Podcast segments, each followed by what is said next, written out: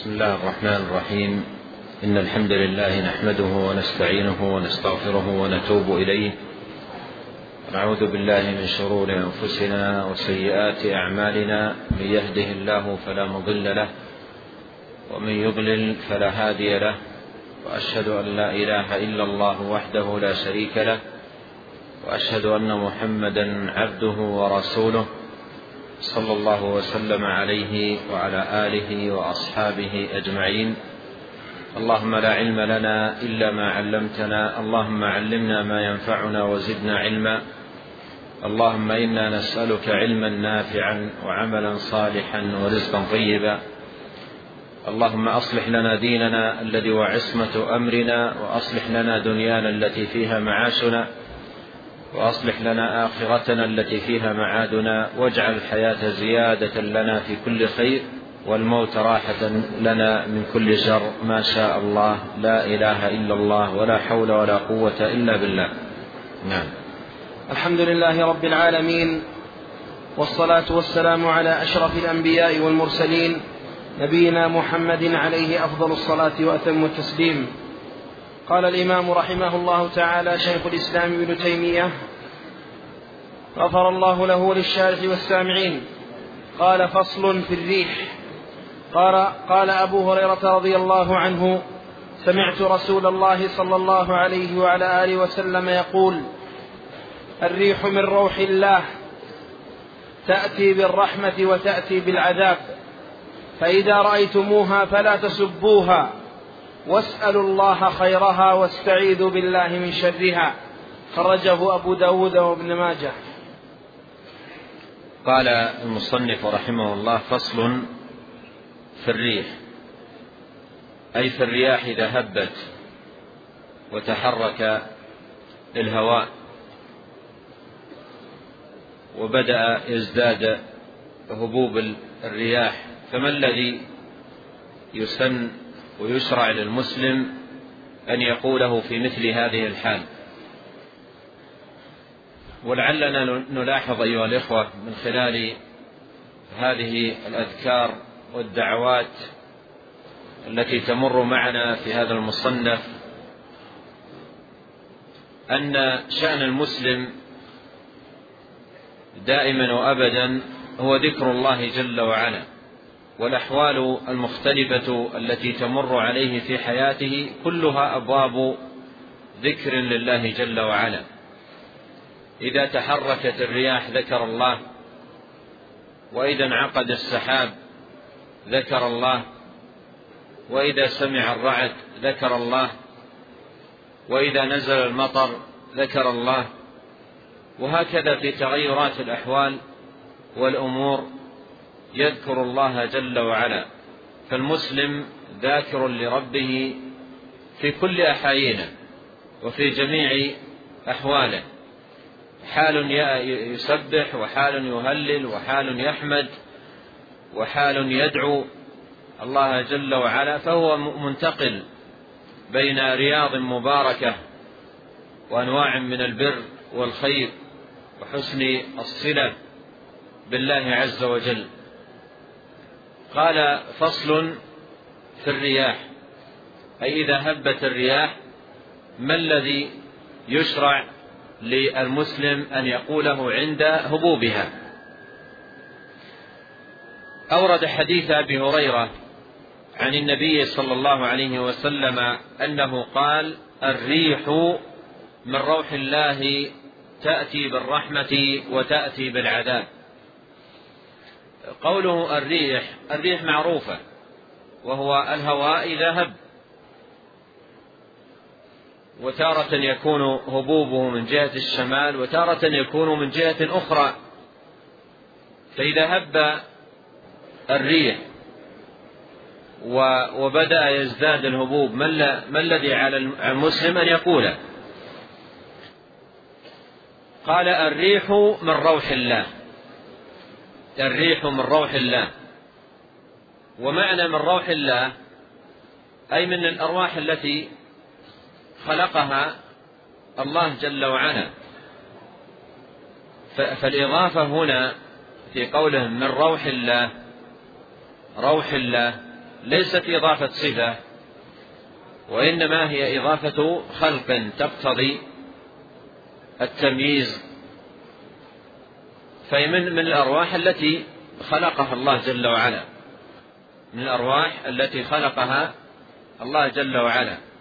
وهذا المعنى نص عليه عدد من أهل العلم منهم شيخ الإسلام بن تيمية رحمه الله لأن المصدر إذا أضيف إلى الله تبارك وتعالى المصدر إذا أضيف إلى الله جل وعلا فينظر هل هو عين قائمة بنفسها هل هو عين قائمة بنفسها أو أنه صفة لا تقوم إلا بموصوف. إذا كان عينا قائمة بنفسها فإضافته إضافة خلق كما هو الحال هنا. وإذا كان إضافته وإذا كان صفة لا تقوم إلا بموصوف فإضافته إضافة صفة مثل الكلام والإرادة والعلم ونحو ذلك من الصفات التي تضاف إلى الله عز وجل. قال الريح من روح الله. تأتي بالرحمة وتأتي بالعذاب. أي أنها قد تتحرك تحمل رحمة. تحمل رحمة أي خيرا للعباد ونفعا وفائدة. والرياح فيها فوائد عظيمة جدا ومنافع. إذا تحركت فهي التي تسوق السحاب بإذن الله جل وعلا. وهي الذي تلقح السحاب وأرسلنا الرياح لواقح. قال المفسرون رحمهم الله لواقح أي تلقح السحاب كما يلقح الذكر الأنثى. فينزل المطر بإذن الله تبارك وتعالى. وأرسلنا الرياح لواقح فأنزلنا من السماء ماء فأسقيناكموه وما أنتم له بخازنين. فالرياح إذا تحركت تلقح السحاب وهي الذي تسوق السحاب إلى المكان الذي أذن الله تبارك وتعالى أن يمطر فيه. وهي أيضا تفيد الأشجار في تحركها فيحصل لها فائدة وانتعاش من تحرك الرياح وهبوبها. وهي التي أيضا تنقي الأجواء من التلوث والروائح الكريهة العفنة فإذا جاءت الرياح الطيبة تغير الجو إلى إلى صفاء وإلى الهواء النقي. إلى غير ذلك من الفوائد العظيمة التي تكون بهبوب الرياح. قال تأتي بالرحمة تأتي بالرحمة أي أنواع من الخيرات والبركات والمنافع والفوائد التي تترتب على هبوبها. وتأتي بالعذاب. وتأتي بالعذاب. أي تارة يكون هبوبها وتحركها عذاب. بحيث أنها تشتد بقوة فقد تدمر المساكن وقد تجتث الأشجار وتقتلعها وقد تميت الناس وتلحق بهم أنواعا من الضرر فقد تكون عذاب قد يكون تحركها عذابا. ولهذا قال نبينا عليه الصلاة والسلام تأتي بالرحمة وتأتي بالعذاب.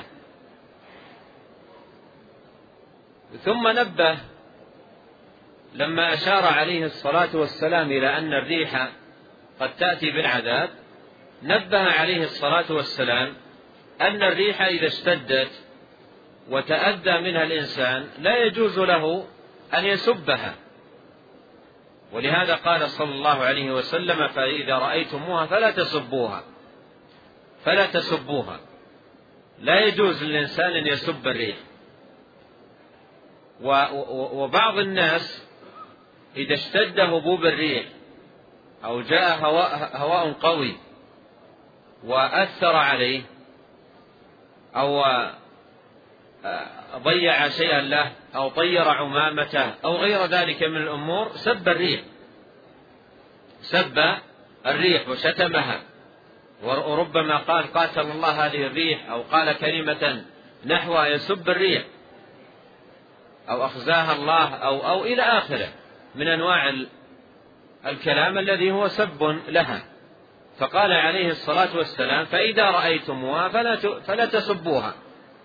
فلا تسبوها.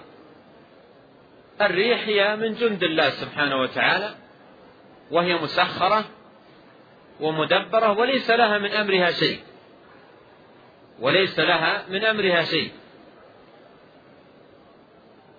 بل هي مدبرة مسخرة والذي سخرها رب العالمين. وليس لها من الأمر شيء. لا, لا تتحرك بإرادة منها ولا باختيار وإنما رب العالمين يسخرها. فسبها باطل وسب المسخر سب لمسخره. ولهذا جاء في حديث آخر قال عن النبي صلى الله عليه وسلم قال الله تعالى لا تسبوا الدهر. فأنا الدهر أقلب الليل والنهار. الدهر لا يملك من نفسه آه، إرادة أو تدبيرا وإنما هو مدبر مسخر. ولهذا قال لا تسبوا الدهر فأنا الدهر. ومعنى قوله أنا الدهر مبين في الحديث قال أقلب الليل والنهار. وسب المقلب سب لمقلبه المقلب المسخر سب لمقلبه ومسخره. ولهذا قال وأنا الدهر أقلب الليل والنهار. أي أن الدهر لا يملك شيئا وليس بيده شيء ولا عنده إرادة بل هو مسخر. وهكذا أيضا الرياح.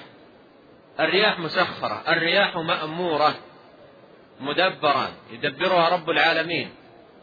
فسبها سب لمن دبرها. قال فلا تسبوها. إذا رأيتموها فلا تسبوها. إذا ما الأمر المناسب في هذا المقام إذا رأى الإنسان الرياح؟ قال عليه الصلاة والسلام واسألوا الله خيرها واستعيذوا بالله من شرها. هي ليس لها من أمرها شيء وإنما هي مسخرة. فإذا تحركت الرياح اسألوا الله عز وجل من خيرها. وتعوذوا بالله من شرها. بأن يقال اللهم إنا نسألك من خيرها ونعوذ بك من شرها. أو يقال الدعاء المفصل في سؤال الله تبارك وتعالى خير الرياح وخير ما فيها وخير ما أرسلت به على ما هو مبين في الرواية القادمة. فالمناسب هو في مثل هذا المقام أن يسأل الله تبارك وتعالى خير الرياح ويتعوذ بالله من شرها. أما سبها فهو باطل من القول سبها باطل من القول فهي مسخرة مدبرة بإذن ربها تبارك وتعالى ليس لها من الأمر شيء. وسبها سب لمن سخرها والعياذ بالله. قال وقالت عائشة رضي الله عنها كان النبي صلى الله عليه وعلى آله وسلم إذا عصفت الريح إذا عصفت الريح قال اللهم إني أسألك خيرها وخير ما فيها وخير ما أرسلت به وأعوذ بك من شرها وشر ما فيها وشر ما أرسلت به خرجه مسلم. ثم أورد رحمه الله حديث عائشة رضي الله عنها قالت كان النبي صلى الله عليه وسلم إذا عصفت الرياح إذا عصفت الرياح يعني اشتد اشتدت الرياح. ريح عاصف أي مشتدة. إذا عصفت الرياح أي اشتدت وقوي هبوبها. فكان عليه الصلاة والسلام يقول إذا عصفت الرياح اللهم إني أسألك خيرها.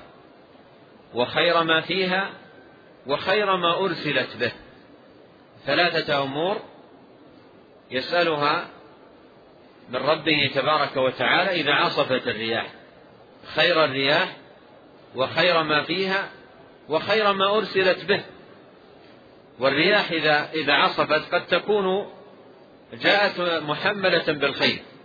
جاءت خيرا في نفسها بالهواء النقي الذي يفيد الناس وينعشهم ويريحهم ويكون جوهم به صافيا نقيا وخير ما وخير ما فيها وخير ما فيها أي خير ما في هذه الرياح من بركات تترتب على على مجيئها وخيرات تتيسر بقدومها ومن ذلكم تلقيحها للسحاب فينزل الأمطار. وخير ما أرسلت به ومن الخير الذي تكون مرسلة به سوق السحاب. أرسلت تسوق السحاب إلى حيث يأذن الله تبارك وتعالى هطوله ونزوله. فيسأل الله جل وعلا خيرها أي الرياح وخير ما فيها وخير ما أرسلت به. ويقول وأعوذ بك من شرها وشر ما فيها وشر ما أرسلت به. وشر الريح عندما تكون محملة بالضرر محملة بالعقوبة محملة ب ما يقصف الناس في في فيدمر المساكن ويقتلع الأشجار محملة بالحصباء. قد تكون عقوبة عقوبة على الناس تهلكهم في برهم وفي بحرهم. واعتبر هنا بما ذكره الله جل وعلا في سورة الإسراء لما ذكر سبحانه وتعالى خبر المشركين. من أنهم إذا ركبوا في الفلك إذا ركبوا في الفلك وتلاطمت بهم الرياح تلاطمت بهم الأمواج بسبب اشتداد الرياح وشارفوا على الهلاك والغرق أخلصوا لله. ثم إذا نجاهم تبارك وتعالى عادوا إلى الشرك وإلى الكفر به تبارك وتعالى. قال عز وجل ربكم الذي يزجي لكم الفلك في البحر لتبتغوا من فضله إنه كان بكم رحيما. وإذا مسكم الضر في البحر ضل من تدعون إلا إياه. فلما نجاكم إلى البر أعرضتم وكان الإنسان كفورا. هذه حال المشركين.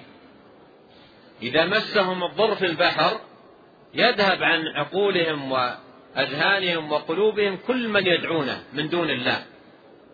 ويخلصون لله لا يقولون إلا يا الله يا الله.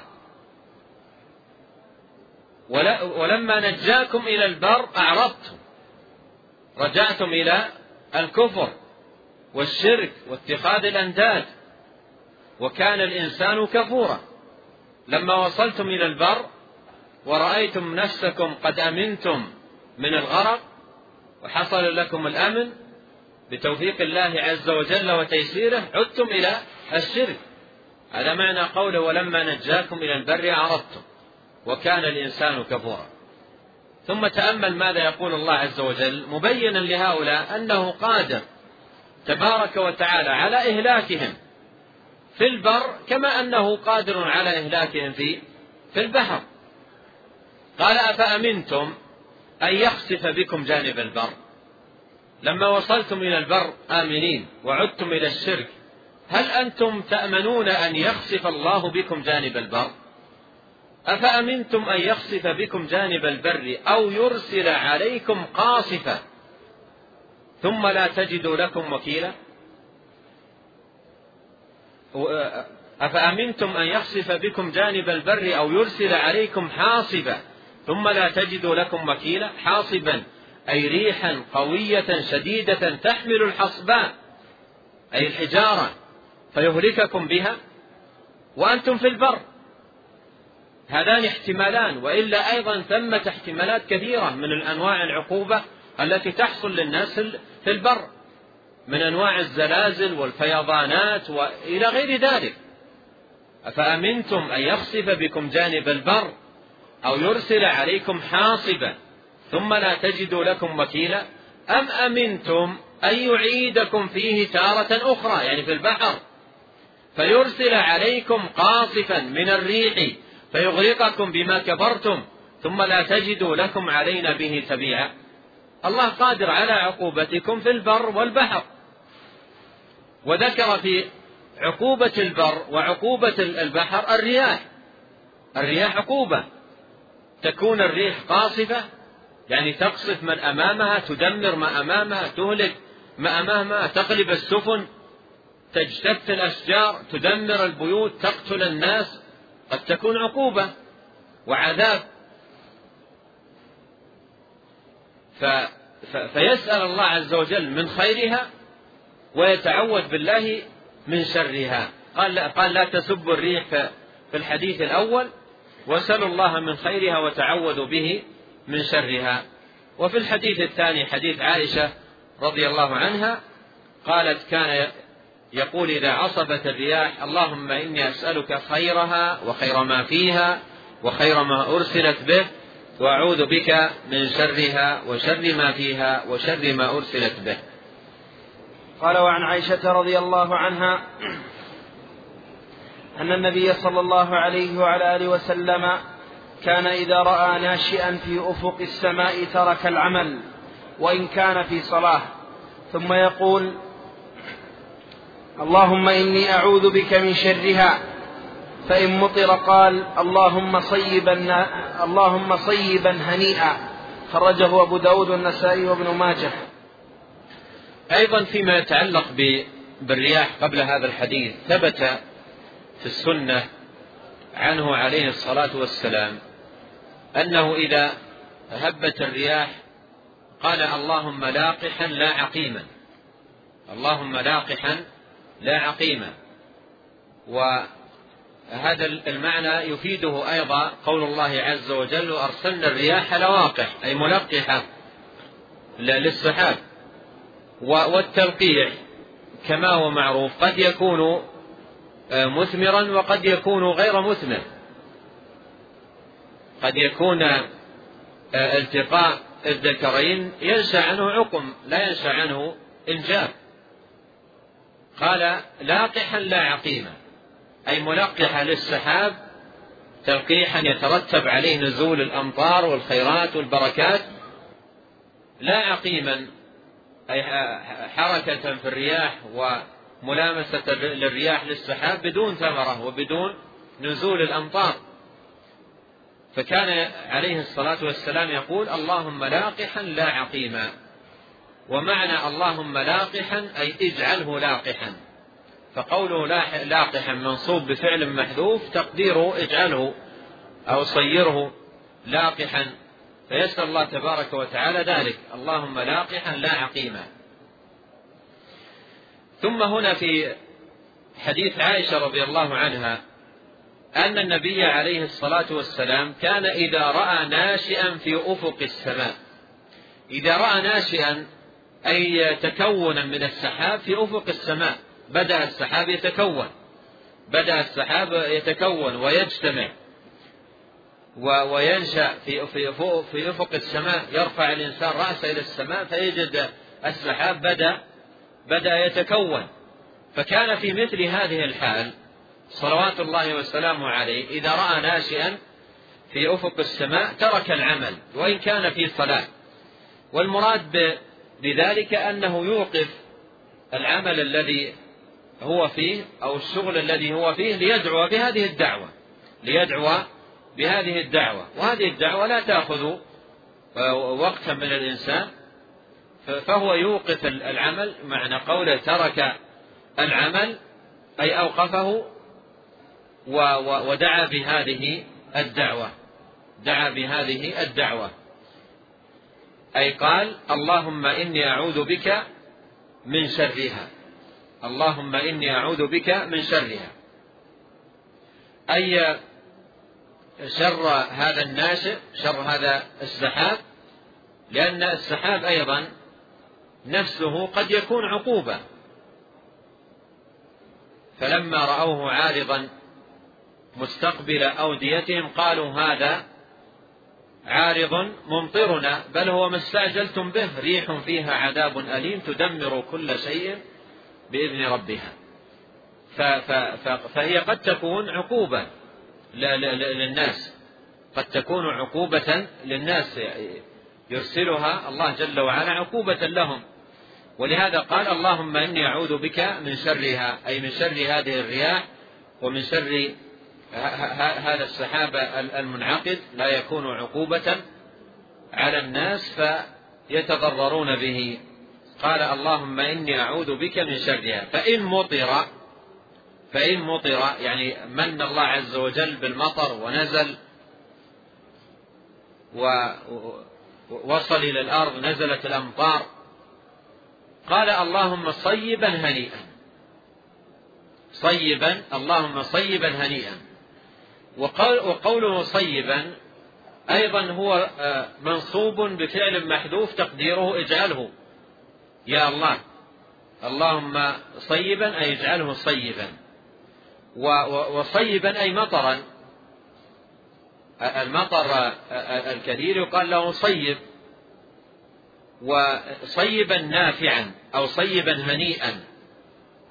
أي فيه الهناء وفيه النفع وفيه الفائدة وفيه الخير للأشجار وللماشية وللناس وللدواب يهنؤون به وينتفعون به ويكون بركة عليهم.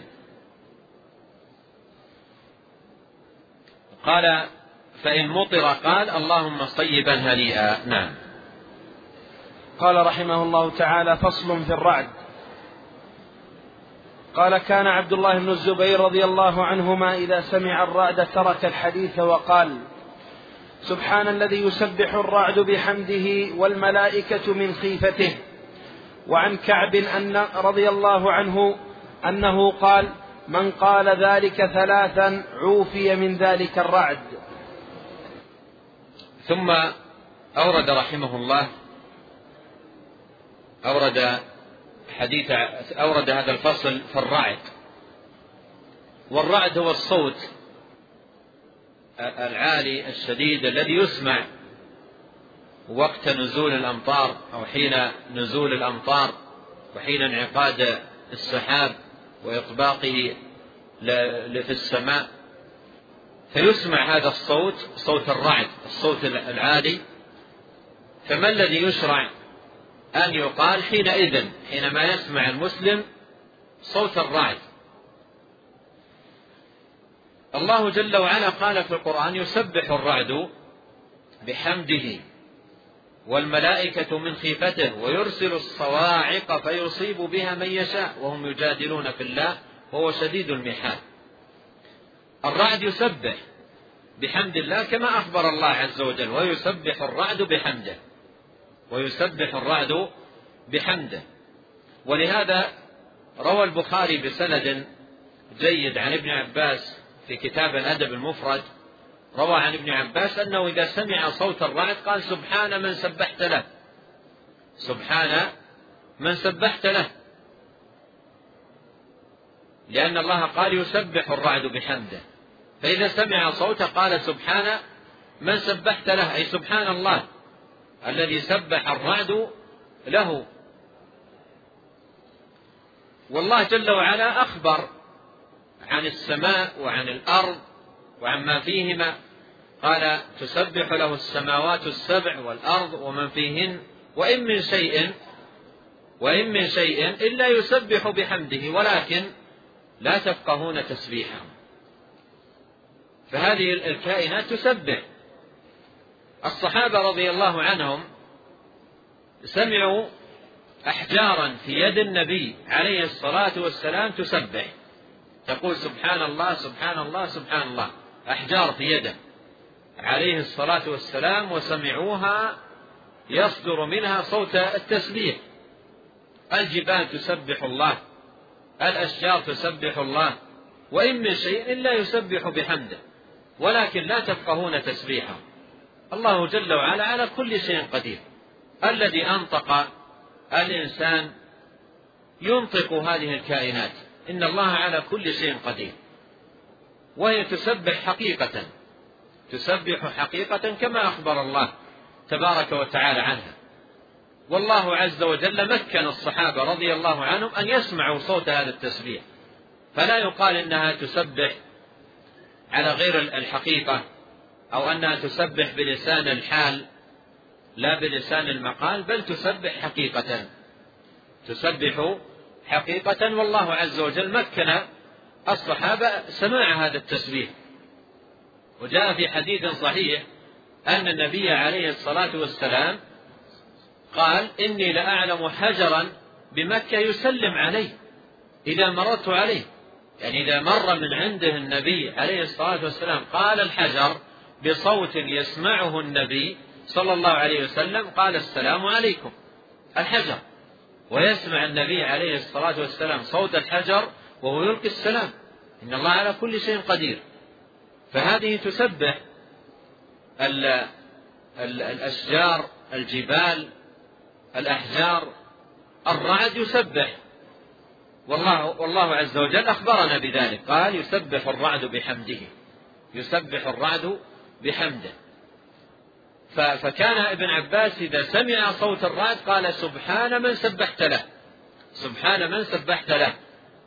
وجاء هنا في في هذا الذي أورد المصنف عن عبد الله بن الزبير رضي الله عنهما. إذا سمع الرعد ترك الحديث. يعني إذا كان في في حديث أو في أمر توقف عنه مثل ما مر معنا في الحديث الذي قبله أن النبي عليه الصلاة والسلام إذا رأى ناشئا ترك العمل وهذا يفيد أن كل شيء في وقته هو المناسب وهذا يوضح لنا قاعدة قاعدة ذكرها أهل العلم وذكرها المصنف رحمه الله قاعدة جميلة في سؤال يكثر طرحه من الناس أي الأعمال أفضل؟ أي الأعمال أفضل؟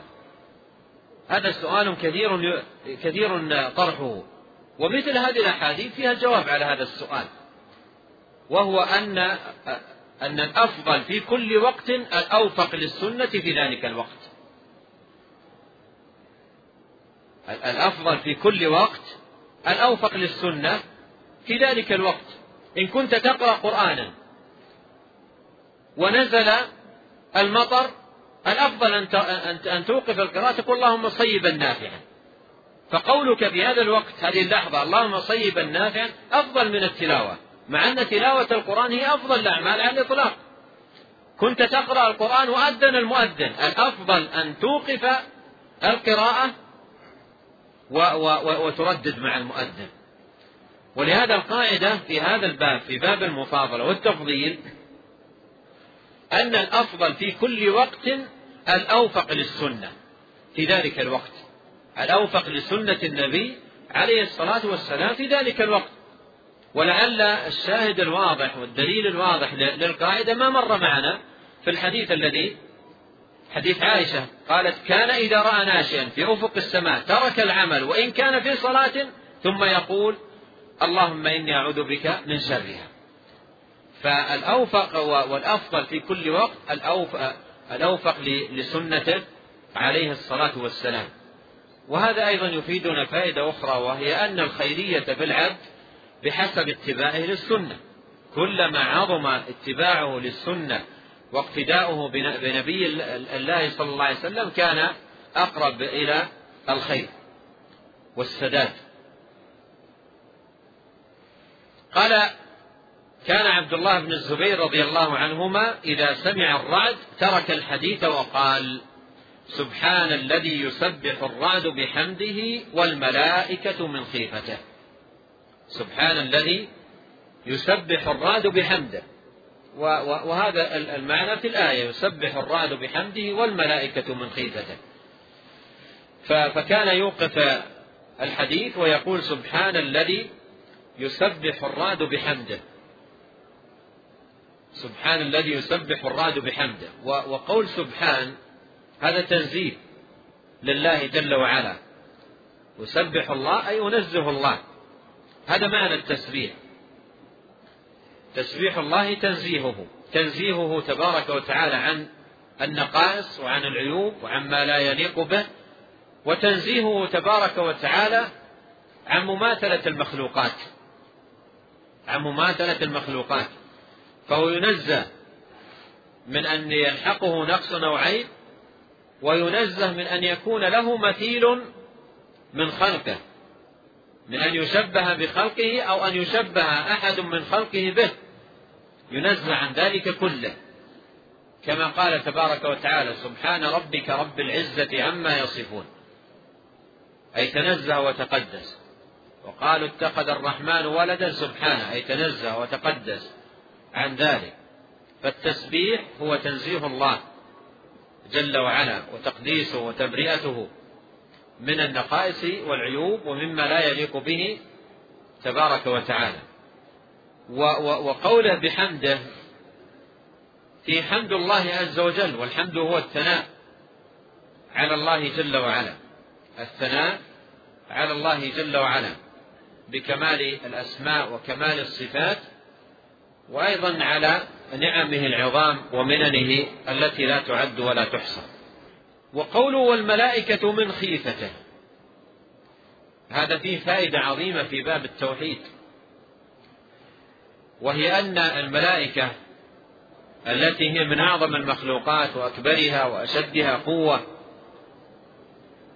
وأشدها قوة مخلوقات كبيرة وعظيمة جاءت نصوص كثيرة تبين كبر هذه المخلوقات وعظمتها. مثل ما جاء في الحديث الصحيح أن النبي عليه الصلاة والسلام قال رأيت جبريل وقد سد الأفق وله ستمائة جناح. وجاء في حديث آخر أن النبي عليه الصلاة والسلام قال أذن لي أن أحدثكم عن أحد الملائكة وهو من حملة العرش ما بين شحمة أذنه إلى عاتقه تخفق فيه الطير سبعمائة سنة. والحديث صحيح يعني لو طار طير من عاتق الملك متجها إلى أذنه فهو يحتاج إلى سبعمائة سنة طيران. سبعمائة سنة طيران حتى يصل إلى شحمة الأذن.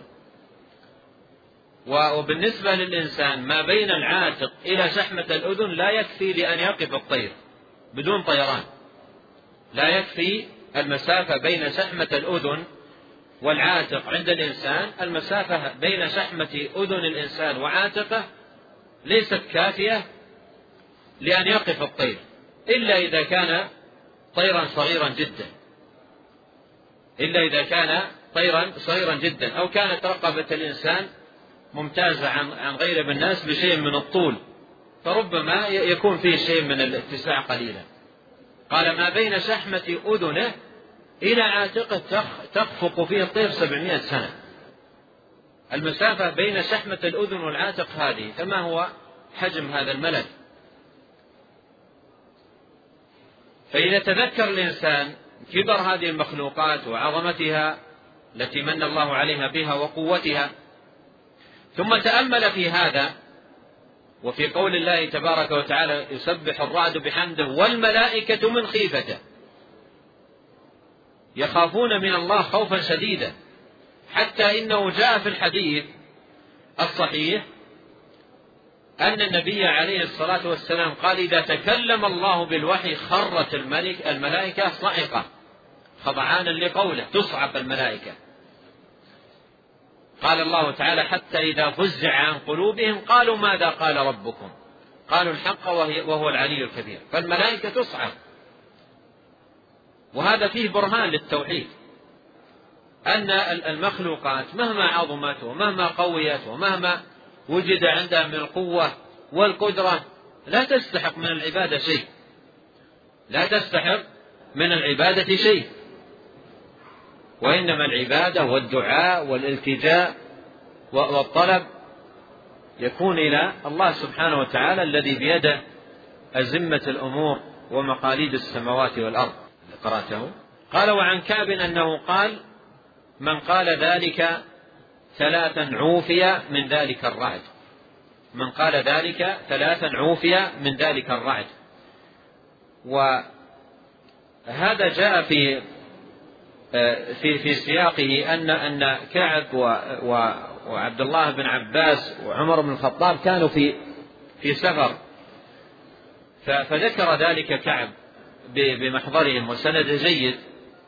قال من قال ذلك ثلاثا عوفي من ذلك الرعد قال فذكرنا ذلك فعوفينا منه. يعني كان وقت رعد.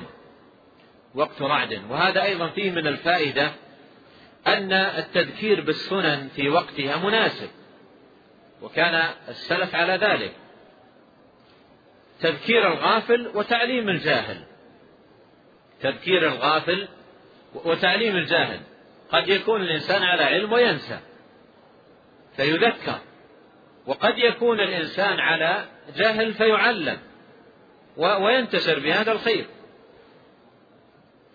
فعلى كل حال قال من من قال ذلك ثلاثا عوفي من ذلك الرعد. من قال ذلك ثلاثا. يعني من قال حين حينما يسمع صوت الرعد سبحان الذي يسبح الرعد بحمده والملائكة من خيفته ثلاث مرات عوفي من ذلك الرعد أي عافاه الله عز وجل من ذلك الرعد إذا كان محملا بعقوبة أو شر أو بلاء. قال وعن عبد الله بن عمر رضي الله عنهما أن النبي صلى الله عليه وعلى آله وسلم كان إذا سمع صوت الرعد والصواعق يقول اللهم لا تقتلنا بغضبك ولا تهلكنا بعذابك وعافنا قبل ذلك خرجه الترمذي.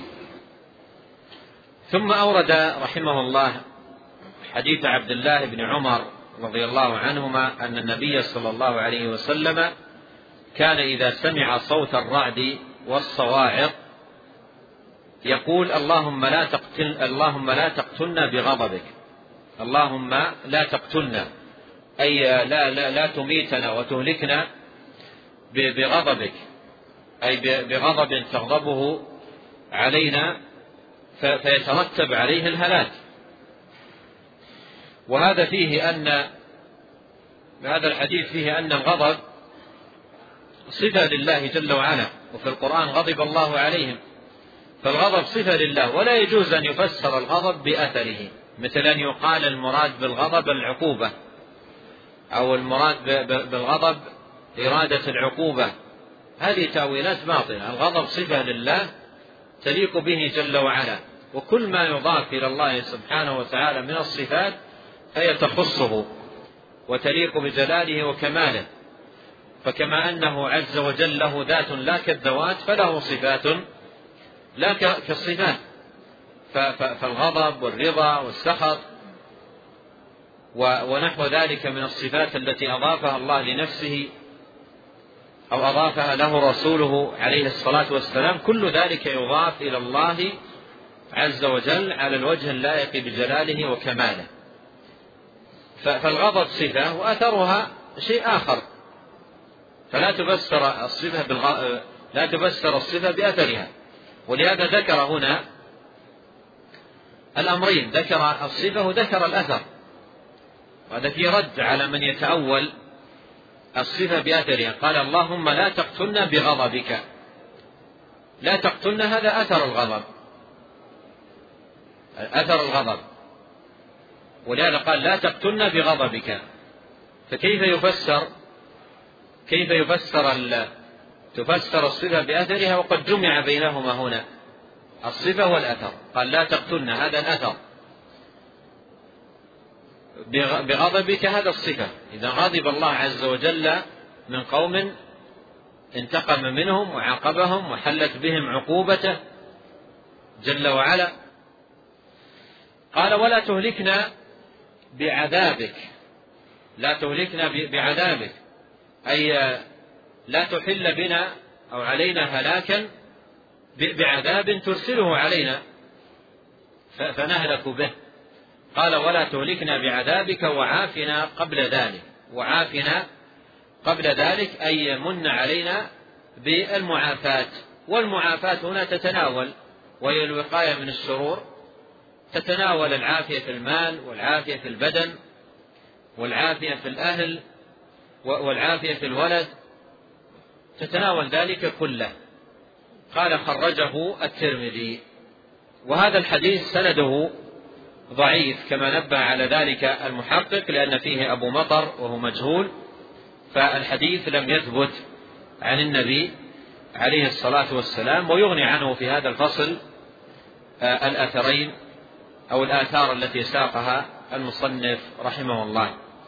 وهو أن من سمع صوت الرعد يسبح قائلا سبحان الذي يسبح الرعد بحمده أو كما قال ابن عباس سبحان من سبحت له. نعم. قال رحمه الله تعالى فصل في نزول الغيث. قال زي قال زيد بن خالد الجهني رضي الله عنه قال صلى بنا رسول الله صلى الله عليه وعلى آله وسلم صلاة الصبح بالحديبية. في اثر سماء كانت من الليل فلما انصرف أقبل على الناس فقال هل تدرون ماذا قال ربكم؟ قالوا الله ورسوله أعلم قال قال أصبح من عبادي مؤمنا بي مؤمن بي وكافر فأما من قال مطرنا بفضل الله ورحمته فذلك مؤمن بي كافر بالكوكب وأما من قال مطرنا بنوء كذا وكذا فذلك كافر بي مؤمن بالكوكب متفق عليه. ثم قال رحمه الله فصل في نزول الغيث. أي إذا نزل الغيث ونزل المطر ما الذي ينبغي أن يكون عليه أهل الإيمان والإسلام من حال وقول عندما ينزل المطر ويمن الله تبارك وتعالى عليهم بنزوله؟ والمؤمن في هذه الحال يعلم أن نزول المطر ونزول الخير وحصول البركة منا من الله عز وجل تفضل بها على عباده فينسب النعمة إلى موليها ويضيفها إلى مسديها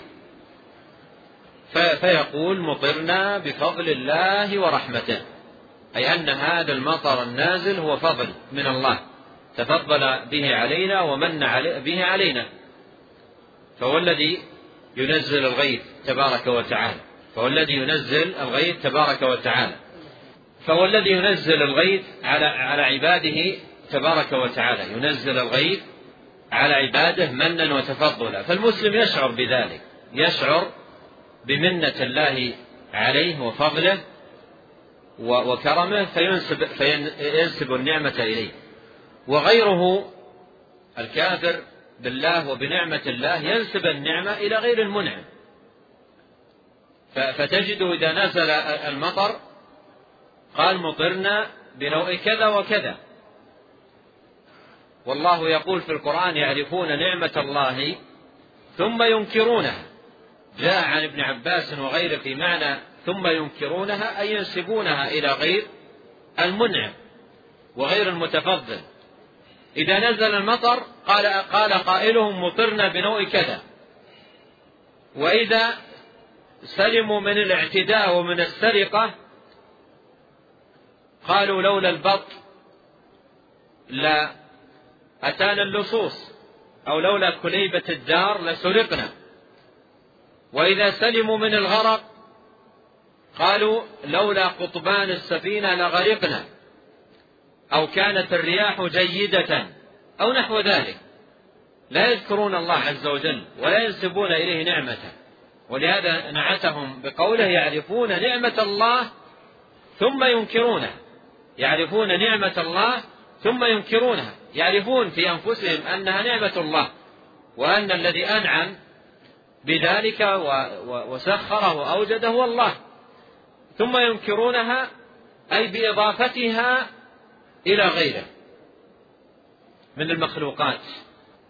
وتارة يضيفونها إلى ما جعله الله سببا للحفظ والسلامة وتارة يضيفونها إلى ما لم يجعله الله سببا مثل النوء النوء ليس من من أسباب نزول الأمطار ليس من الأسباب. فإضافة المطر إلى النوم مطرنا بنوء كذا ليس إضافة حتى ولا للسبب لأنه ليس من أسباب نزول الأمطار. نزول الأمطار أسبابها حاجة العباد وافتقارهم واحتياجهم ورحمة الله تبارك وتعالى بهم واستغفارهم. فقلت استغفروا ربكم إنه كان غفارا يرسل السماء عليكم مدرارا. إيش علاقتها بالنوم؟ فقلت استغفروا ربكم إنه كان غفارا يرسل السماء عليكم مدرارا. النوم هو طالع النجم وهي ثمانية ثمانية وعشرون نجما. إذا إذا إذا طلع أحدهما سقط الآخر في في في خلال السنة ثمانية وعشرين نجما معروفة عند أهل الخبرة بهذا. فليس لها علاقة بالأمطار. ليس لها علاقة بالأمطار وليست سببا. سبب نزول المطر احتياج العباد وافتقارهم واستغفارهم وتوبتهم وإيمانهم. ولو أن أهل القرى آمنوا واتقوا لفتحنا عليهم بركات من السماء والأرض. آمنوا واتقوا. فقلت استغفروا ربكم إنه كان غفارا يرسل السماء عليكم مدرارا. فقول القائل مطرنا بنوع كذا وكذا هذا نسبة للنعمة إلى إلى غير المنعم وإلى ما لم يجعله المنعم سببا. أورد حديث زيد بن خالد الجهني قال صلى بنا رسول الله صلى الله عليه وسلم والباء في قوله بنا بمعنى اللام أي صلى لنا.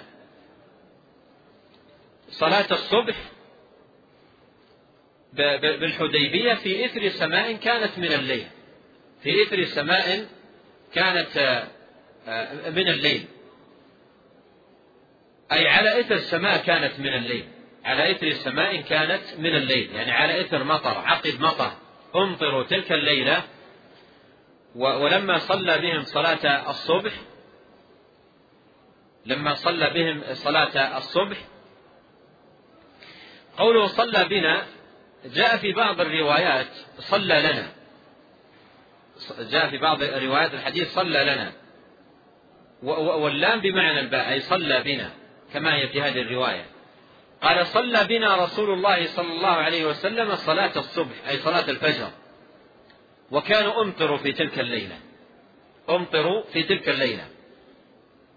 فلما انصرف أقبل يعني لما انتهى من صلاته أقبل على الناس أي بوجهه عليه الصلاة والسلام وقال هل تدرون ماذا قال ربكم؟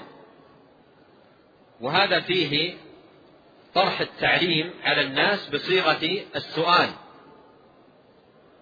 إلقاء العلم على الناس بصيغة السؤال شدا للأذهان وتهيئة للعقول. لاحظ هنا لم يقل عليه الصلاة والسلام ابتداء قال ربكم كذا وكذا وإنما طرح سؤالا حتى تتهيأ الأذهان والعقول وتستعد للسماء. هل تدرون ماذا قال ربكم؟ الآن حصل لهم اشتياق ورغبة وتهيأت نفوسهم للسماع قالوا الله ورسوله أعلم وهذا فيه الأدب أدب المتعلم. وأن ما لا يعلمه لا يقول فيه شيئا. وإنما يقول الله أعلم. يقول الله أعلم ينسب العلم إلى إلى إلى عالمه تبارك وتعالى. فيقول الله أعلم.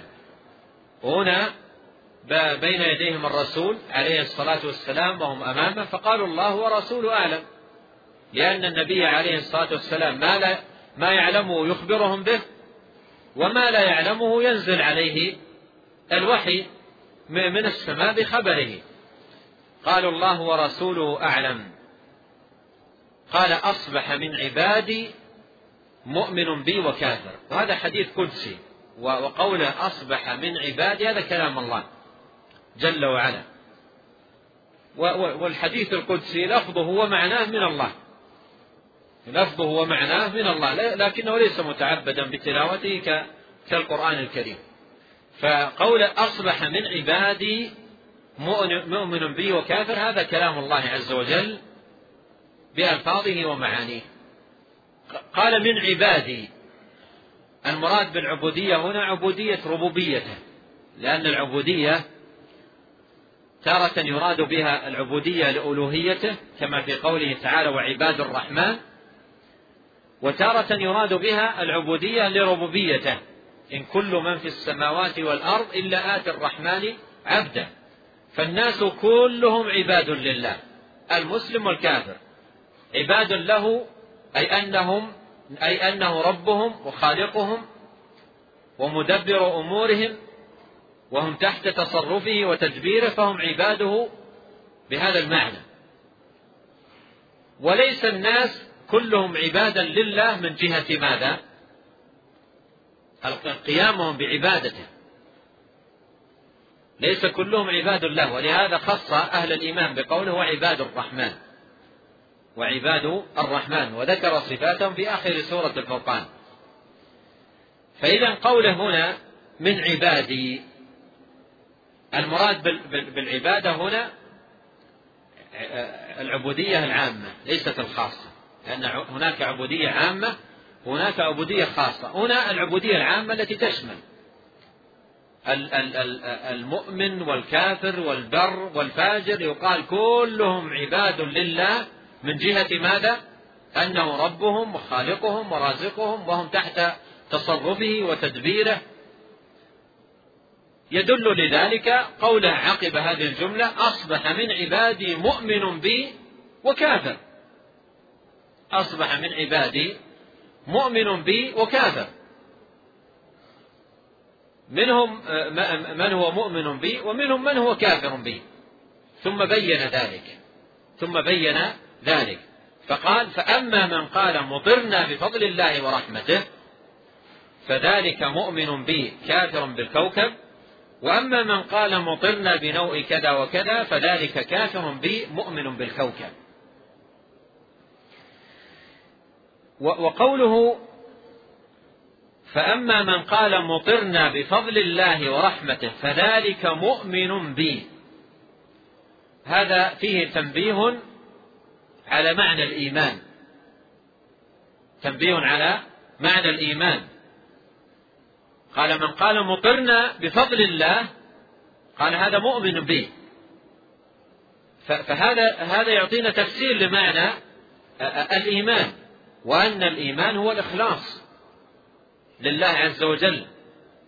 ومن الإيمان أن تنسب النعمة إليه. هذا يفيدك أن الإيمان ليس فقط عقيدة في القلب بل هو عقيدة في القلب وقول باللسان وعمل بالجوارح. وقد سمى رب العالمين جل وعز في هذا الحديث القدسي من يقول إذا نزل نزل الغيث مطرنا بفضل الله ورحمته سمى ذلك رب العالمين إيمانا. فالقول السديد إيمان. والعمل الصالح إيمان. قال الله في شأن الصلاة وما كان الله ليضيع إيمانكم. فالأقوال الطيبة والأعمال الصالحة كلها داخلة في مسمى الإيمان. كما قال عليه الصلاة والسلام الإيمان بضع وسبعون شعبة. أعلاها قول لا إله إلا الله وأدناها إماطة الأذى عن الطريق. والحياء شعبة من شعب الإيمان. فإذا في هذا الحديث تنبيه على معنى الإيمان وأن يشمل الإخلاص يشمل نسبة النعم إلى المنعم يشمل الأقوال الطيبة والكلمات السديدة كل ذلك إيمان كل ذلك إيمان. ولهذا يقال إن من قوة إيمان العبد بالله سبحانه وتعالى ومعرفته بمنه وفضله وإنعامه أنه إذا نزل الغيث استحضر فورا فضل الله عليه ومنته فقال مطرنا بفضل الله ورحمته مطرنا بفضل الله ورحمته. أما من سوى هذا فإنه يذهب إلى الأسباب فينسب النعمة إليها أو إلى ما لم يجعله الله سببا فينسب النعمة إليه. ويكون شأنه كمن قال الله فيهم يعرفون نعمة الله ثم ينكرونها أي بنسبتها إلى غير المنعم تبارك وتعالى. فأما من قال مطرنا بفضل الله ورحمته من قال إن هذا المطر الذي نزل هو فضل من الله ورحمة فضل من الله ورحمة فضل تفضل به أهل العباد ورحمة منه تبارك وتعالى بهم والمطر من آثار رحمة الله. جل وعلا بعبادة عندما ينزل الغيث و و وتخرج الأرض من بركاتها وتشبع الماشية ويروى الناس وتروى الماشية ويحصل الخير هذا من رحمة الله. جل وعلا بعبادة وهو فضل تفضل به عليهم.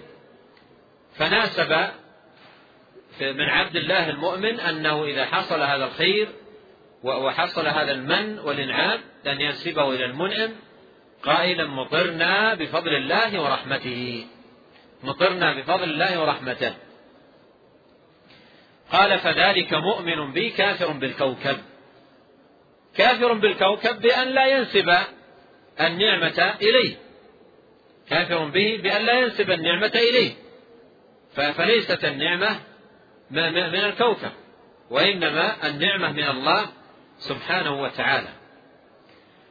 قال وأما من قال مطرنا بنوع كذا وكذا مطرنا بنوع كذا وكذا فذلك كافر بي مؤمن بالكوكب.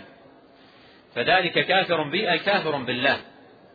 مؤمن بالكوكب.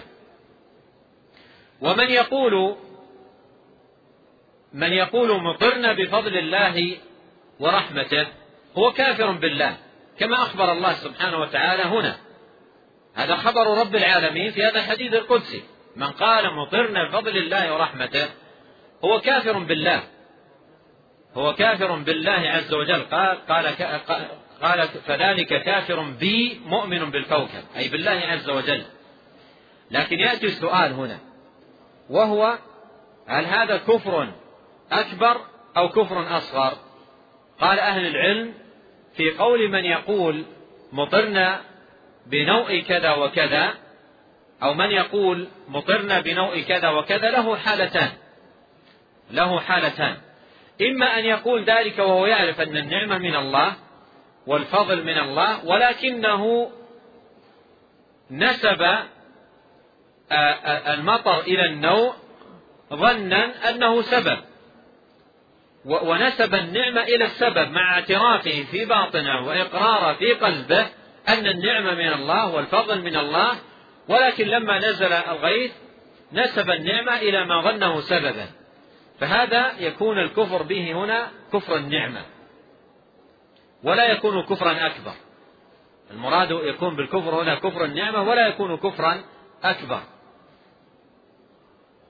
والحالة الثانية أن يقول ذلك وهو في اعتقاده أن النوء هو الذي نزل الأمطار. أن النوء هو الذي نزل الأمطار.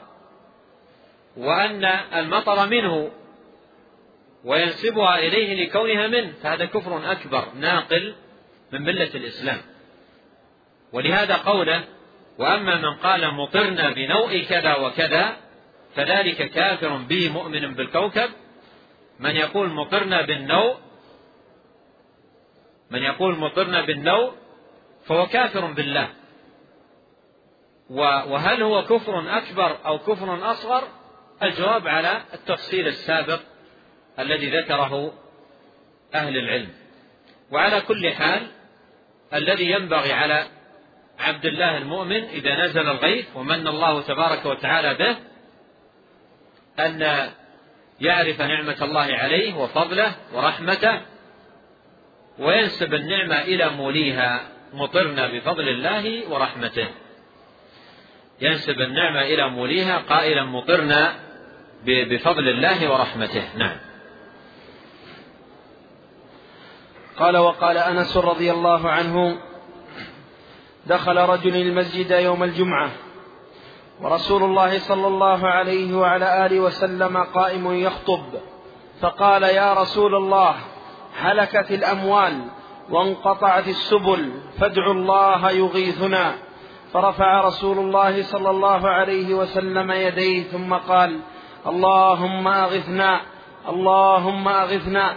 قال أنس والله ما نرى في السماء من سحاب ولا قزعة وما بيننا وبين سلع وما بيننا وبين سلع من بنيان ولا دار فطلعت فطلعت من ورائه سحابة مثل الترس لما لما توسطت السماء انتشرت ثم أمطرت.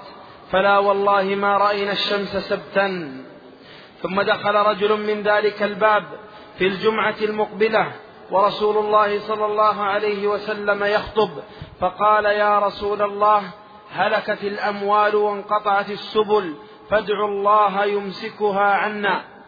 فرفع النبي صلى الله عليه وعلى آله وسلم يديه ثم قال اللهم حوالينا ولا علينا اللهم على الآكام والضراب وبطون الأودية ومنابت الشجر فانقلعت وخرجنا نمشي في الشمس. متفق عليه. حديث زيد بن خالد المتقدم أيضا فيه فائدة أشار إليها بعض أهل العلم فيما يتعلق بطريقة التعليم. وهي أن من طرق التعليم المفيدة أن يلقى العلم أولا إجمالا ثم يفصل يذكر التفاصيل. وهذا أمكن في الفائدة أن يذكر في البداية إجمالا ما سيقال ثم يفصل. قال أصبح من عبادي مؤمن بي وكافر. هذا إجمال للأمر. أصبح من عبادي مؤمن بي وكافر. ثم جاء التفصيل فأما من قال كذا فهو كذا وأما من قال كذا فهو كذا. يعني لم يأتي الكلام من أوله من قال من عبادي كذا فهو مؤمن بي ومن قال من عبادي كذا فهو كافر بي وإنما ذكر في أول أمر إجمالا ثم أتى التفصيل. وهذا من من الطرق المفيدة في آه، التعليم والبيان. أورد حديث أنس أورد المصنف حديث أنس في قصة الرجل الذي قدم إلى النبي عليه الصلاة والسلام ليذكر الحاجة والشدة التي نزلت بالناس بسبب, بسبب الجفاف وقلة الأمطار.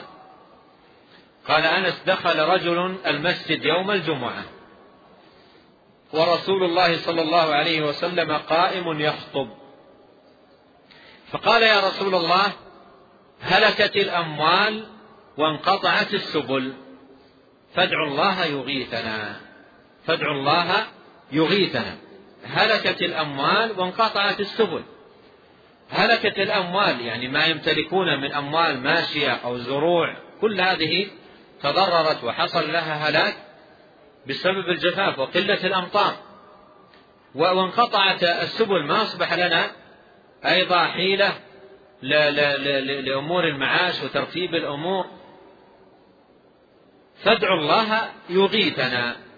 اسأل الله لنا أن ينزل علينا الغيث. ادعوا الله يغيثنا. وهذا فيه أن الصحابة كانوا في في في حياته عليه الصلاة والسلام يتوسلون إلى الله بدعائه أي يطلبون من الله منه عليه الصلاة والسلام أن يدعو لهم. ولما مات لما مات عليه الصلاة والسلام انتقلوا إلى آه، الأخيار والمقدمون من من أهل الفضل من أمته ولهذا في زمن عمر لما حصل القحط قال اللهم إنا كنا نت... اللهم إنا كنا نتوسل إليك بنبينا ولا نتوسل إليك بعم نبينا فأسقنا والمراد بدعائه المراد بدعائه كانوا في زمن النبي عليه الصلاة والسلام يتوسلون إلى الله بدعاء النبي مثل ما حصل من هذا الرجل. وبعد زمانه وقد قال عليه الصلاة والسلام إذا مات ابن آدم انقطع عمله إلا من ثلاث فهو بعد موته لا يدعو لأحد ولا يستغفر لأحد صلوات الله وسلامه عليه. ولهذا جاء في صحيح البخاري أن النبي صلى الله عليه وسلم قال لعائشة قال إن كان ذاك وأنا حي استغفرت لك. إن كان ذاك وأنا حي استغفرت لك. أي أنه إذا مات لا يستغفر عليه الصلاة والسلام لأحد. وبعضهم يستدل على أنه يستغفر صلى الله عليه وسلم لمن يطلب منه الاستغفار بأشياء لا تصح. مثل حديث تعرض علي أعمالكم في في قبري. فما وجدت فيها من خير من خير حمدت الله وما وجدت فيها من غير ذلك استغفرت لكم. هذا حديث لا يصح ولا يجوز أن يستدل على أمور الشريعة وأمور الدين بالأحاديث التي لا تصح ولا تثبت عن الرسول الكريم عليه الصلاة والسلام. وأيضا لا يصح أن يستدل على هذا بقوله ولو أنهم ظلموا أنفسهم جاءوك فاستغفروا الله واستغفر لهم الرسول. هذا هذا السياق في حياته عليه الصلاة والسلام فما تخلط الأمور وإنما تفهم النصوص على بابها وعلى معناها الحقيقي الحقيقي دون أن تخلط الأمور ويقع الإنسان في الخطأ والمخالفة بسبب سوء الفهم لكلام الله أو لكلام رسول الله صلوات الله وسلامه عليه. قال فادعوا الله يغيثنا. فادعوا الله يغيثنا أي يسأل الله عز وجل أن ينزل علينا الغيث. فرفع رسول الله صلى الله عليه وسلم يديه ثم قال اللهم اغثنا اللهم اغثنا سأل الله عز وجل أن ينزل الغيث. وقوله فرفع رسول الله يديه صلى الله عليه وسلم وهذا فيه أن الخطيب يوم الجمعة إذا استسقى من السنة أن يرفع يديه. من السنة أن يرفع يديه. أما عموم الأدعية التي يدعو بها في الخطبة لا يرفع بها يديه. لا هو ولا المأمومون. على خلاف ما يفعل الكثير من الناس الآن. وإنما السنة إذا استسقى. إذا استسقى الخطيب فإن من السنة أن يرفع يديه وقت الاستسقاء. وكذلك المأمومون يرفعون أيديهم. أما في الدعاء المعتاد في خطبة الجمعة لا ترفع الأيدي. لا من الخطيب ولا من المأمومين. ولهذا قال هنا فرفع رسول الله صلى الله عليه وسلم يديه ثم قال اللهم أغثنا اللهم أغثنا. قال أنس راوي الحديث والله ما نرى في السماء من سحاب ولا قزعة. يعني وقت لما دخل ذلك الأعرابي على الرسول لما دخل ذلك الرجل على الرسول صلى الله عليه وسلم يقول ما نرى في السماء من سحاب. يعني لم يكن يوجد في السماء سحاب نهائيا. ولا يوجد قزعة. القزعة القطع القليلة من السحاب. يعني لا يوجد سحاب ولا يوجد أيضا القطع الصغيرة من السحاب. يعني السماء صافية صحو تماما. لا يوجد فيها سحاب ولا يوجد فيها أيضا قطع صغيرة من السحاب. ويحلف بن يحلف أنس بن مالك رضي الله عنه على ذلك يقول والله ما نرى في السماء من سحاب ولا قزع وما بيننا وبين سلع من بنيان ولا دار. يعني جبل سلع وجبل معروف يقول ليس بيننا وبينه بنيان. ونرى السماء صافية صحو. فطلعت سحابة من ورائه. طلعت سحابة بدأت تظهر. بعدما قال عليه الصلاة والسلام اللهم اغثنا اللهم اغثنا طلعت سحابة من وراء من ورائه من وراء سمع سحابة مثل الترس وصفها أنس بهذه الصفة. مثل الترس يعني مستديرة. والترس هو الذي يستعمل في الحرب ليتقى به النبل والسهام. يمسك المقاتل وهو مستدير وليس فيه ثقب وليس فيه فراغات وإنما هو مستدير وثقيل فإذا قول مثل الترس في الاستدارة ومثل الترس في الثخانة حتى يقي الترس من الحوادقين ومثل الترس أيضا ليس فيه ثقوب. فإذا هذه السحابة التي طلعت التي مثل الترس مستديرة ممتلئة ليس فيها فراغات. أن تجد أحيانا السحاب أحيانا يكون في في في في في, في أجزاء منه فراغات. تجد فراغ لم يمتلئ كله. فيقول مثل الترس أي مستديرة وممتلئة وليس فيها وليس فيها شيء من من الفراغات يعني ممتلئة تماما. وهذا وصف للسحابة بأنها جاءت مكتملة ممتلئة مستديرة آه، رأوها بدأت تطلع من وراء سلع مثل الترس ثم لما توسطت السماء أي سماء المدينة أصبحت متوسطة في, في, في, في على سماء المدينة أمطرت نزل المطر. على إثر دعائه عليه الصلاة والسلام. على إثر دعائه عليه الصلاة والسلام. على إثر قول اللهم غثنا اللهم غثنا قال ثم أمطرت. فلا والله ما رأينا الشمس سبتا أي أسبوعا. ما رأينا الشمس سبتا يعني مر علينا أسبوع كامل ما رأينا الشمس. السحاب غطى جو المدينة. واستمر السحاب. يعني لم يمطر وينقشع بل استمر السحاب مغطيا جو المدينة فاستمروا أسبوع ما رأوا الشمس. يقول فلا والله يحلف بالله عز وجل. يقول فلا والله ما رأينا الشمس سبتا ومعنى هذا أن الأمطار ماذا؟ استمرت على مدار الأسبوع تنزل. تنزل الأمطار على مدار الأسبوع حتى الجمعة القادمة.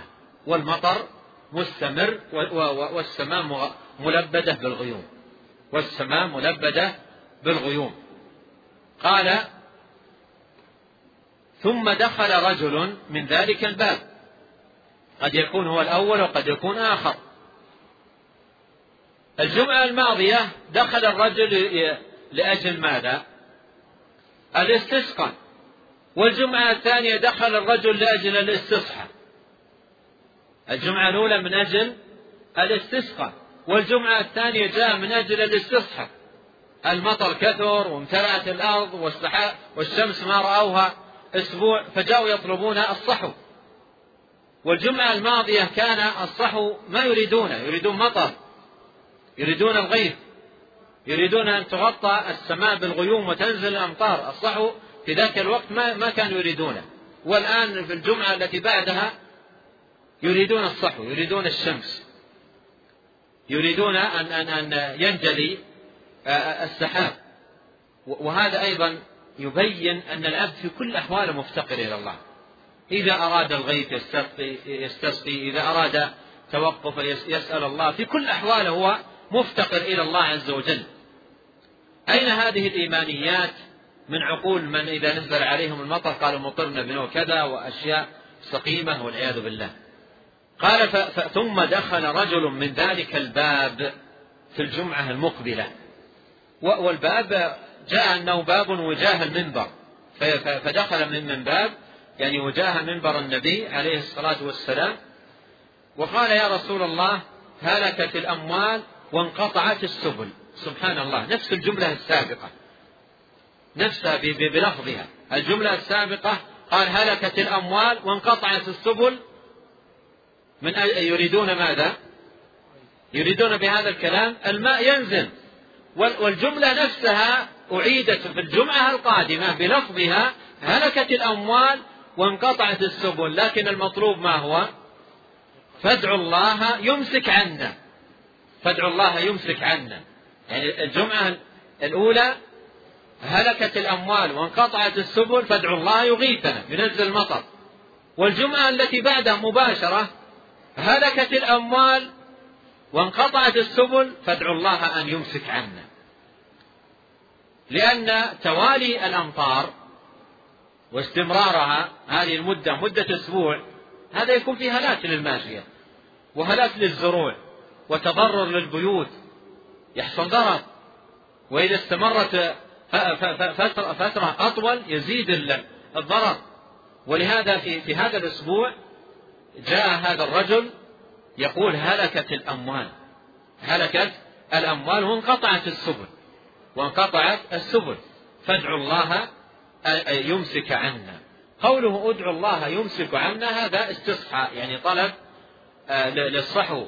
أن ينقشع السحاب وأن تطلع الشمس و فهذا هو هو المطلوب هنا. قال فادعوا الله يمسك عنا فرافع النبي صلى الله عليه وسلم يديه ثم قال اللهم حوالينا ولا علينا. اللهم حوالينا يعني سأل الله جل وعلا أن ينقل هذا الخير للمناطق المحتاجة الأخرى حوالينا ولا علينا أي الأماكن التي تحتاج ويحصل أيضا بنزولها في تلك المناطق الفائدة والنفع والأثر تروى الأرض وتستفيد وينبت العشب ويكثر تحصل الخيرات قال اللهم حوالينا ولا علينا اللهم لا ح... اللهم حوالينا ولا علينا. اللهم على الآكام والضراب الآكام التلال والضراب الجبال الصغيرة. اللهم على الآكام والضراب. والآكام إذا والضراب إذا استمر عليها الولي ولي المطر ينزل. استمر عليها تجد الجبل ماذا؟ تجد الجبل أخضر. ما ما تمل من رؤيته؟ وجماله وحسنه تجد أخضر ما ترى فيه موضعا يابسا. فقال عليه الصلاة والسلام اللهم على الآكام والضراب وبطون الأودية. وبطون الأودية بحيث أن أن أن أن المطر يكون في في هذه الأماكن ينزل على التلال والضراب ثم يسيل منها على الوديان وتمتلئ الأودية بالمياه. قال اللهم على الآكام والضراب وبطون الأودية ومنابت الشجر. ومنابت الشجر أي في أماكن الرعي وأماكن الأشجار. قال ومنابت الشجر. قال فانقلعت. فانقلعت. وخرجنا نمشي في الشمس.